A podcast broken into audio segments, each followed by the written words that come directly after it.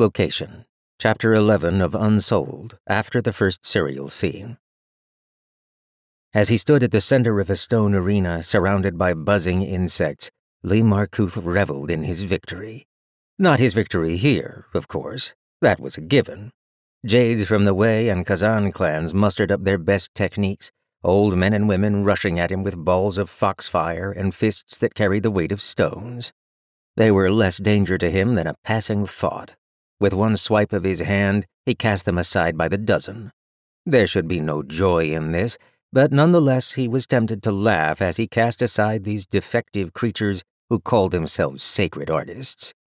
He remembered their ancestors, those who huddled in weakness and obscurity instead of facing the monsters they had created. He drew a great deal of pleasure from the fact that he had not only outlived them by countless centuries, but that he had returned as a scourge on their descendants. This was no less than they deserved. But even that wasn't his true victory. He had won the moment he had entered this world in the first place. This plan was the culmination of years of careful planning and calculation. He had labored as a soldier on battlefields in distant worlds, dueled as a champion, collected treasures and trinkets from those so much more powerful that Li Markuth could not look upon them. All so that he could sneak messages through the Abidan Sector 11 control. It had been unspeakably difficult to provide instructions that would allow his own diminished descendants to pierce the way, given their malnourished strength and near total ignorance but there had been enough fragments of true power left in Sacred Valley to make it possible. One furtive message at a time, he had built his own portal, his back door into Cradle. Now he'd slipped in under the radar. Even the watchful Abidan spiders wouldn't feel their web tremble, he was certain. They'd never know he was here. And even if they did, he had exploited a loophole in their rules. There was nothing wrong with him being here. Li Markuth was born in Cradle and had joined his own descendants. He had not circumvented the fate of this world, only left the stream and rejoined it later. At this point, they would cause more chaos by removing him than by leaving him. Others had taken over worlds with similar methods, and the Abidan had been left with no choice but to leave them alone. But no one had been bold enough to try it with a world as prominent and highly valuable as Cradle, the birthplace of the Abidan. In certain circles, this would make Li Markuth something of a celebrity. But the real reward was this world. He would depose the kings and queens of Cradle with otherworldly powers they could not comprehend, though he would have to do it with some care. Unrivaled he may have been in this world, but that didn't mean everyone here was powerless. They would be just enough to give him some exercise before he defeated them. The thought pleased Li Markuth greatly, and he stretched his wings, the mere movement was enough to crack the skulls of three more Wei clan Jades. Laughable. Markuth raised his hands in triumph, gathering Madra between his palms. Be honored, he said to his enemies. Know that in your last moments you will catch your first glimpse of true power.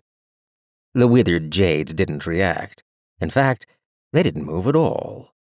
When Li Markuth realized that he too was paralyzed, even the ball of Madra over his head locked in place, he felt the triumph of victory wither and die. All his planning, all his stealth, all his care. After all that, they had still come for him. Location After Chapter 11 of Unsouled. Li Markuth drifted in the void, bound so thoroughly in workings of the way that he could hardly even think.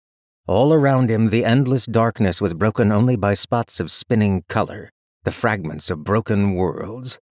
He had traveled the void plenty himself, enough to gain a healthy respect for its dangers. Drifting here, bound and helpless, he was terrified.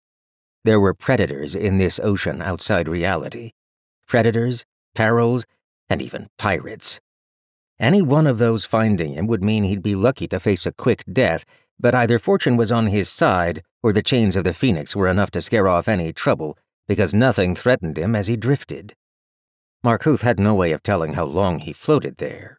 Time faded from his awareness, his thoughts couldn't be trusted, and each passing moment could have marked the passing of a thousand years, or only seconds. When he finally snapped back to himself, he was standing on gray sand.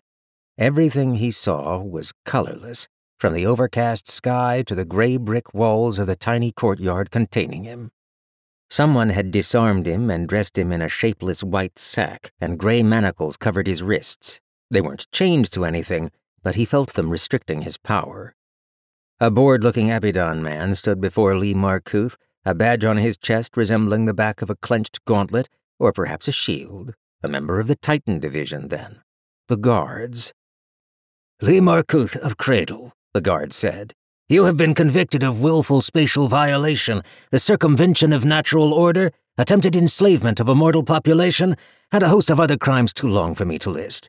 You have been sentenced to 503 standard years imprisoned in the world of Haven, pending work release or evidence of rehabilitation. Verbally acknowledge that you understand the punishment I have recited to you? Markuth straightened himself up, looming over the low ranking Titan. I deserve to defend myself at trial. You did. The Abidan could not have looked less interested. Clearly you were not successful. Now, please verbally acknowledge that you understand the punishment I have recited to you. Li Markuth looked around desperately, but saw only gray. This must be Haven, the Abidan's prison world. The only way to escape was to break through the world itself. He knew he couldn't do that, not here, but he tried anyway. The wind trembled and space shook as Li Markuth unleashed his Madra and every other power he had. While the guard was distracted, Markuth spread his wings, they hadn't been shackled, and took to the skies. He only made it high enough to see over the walls when he stopped. Guns trained on him from every direction. Some were turrets installed in the walls, others held by guards, and still others mounted on flying machines. Not only that, but he caught a glimpse of something peeking through the clouds overhead. A twisting formation of runes, like a script circle large enough to wrap the entire planet.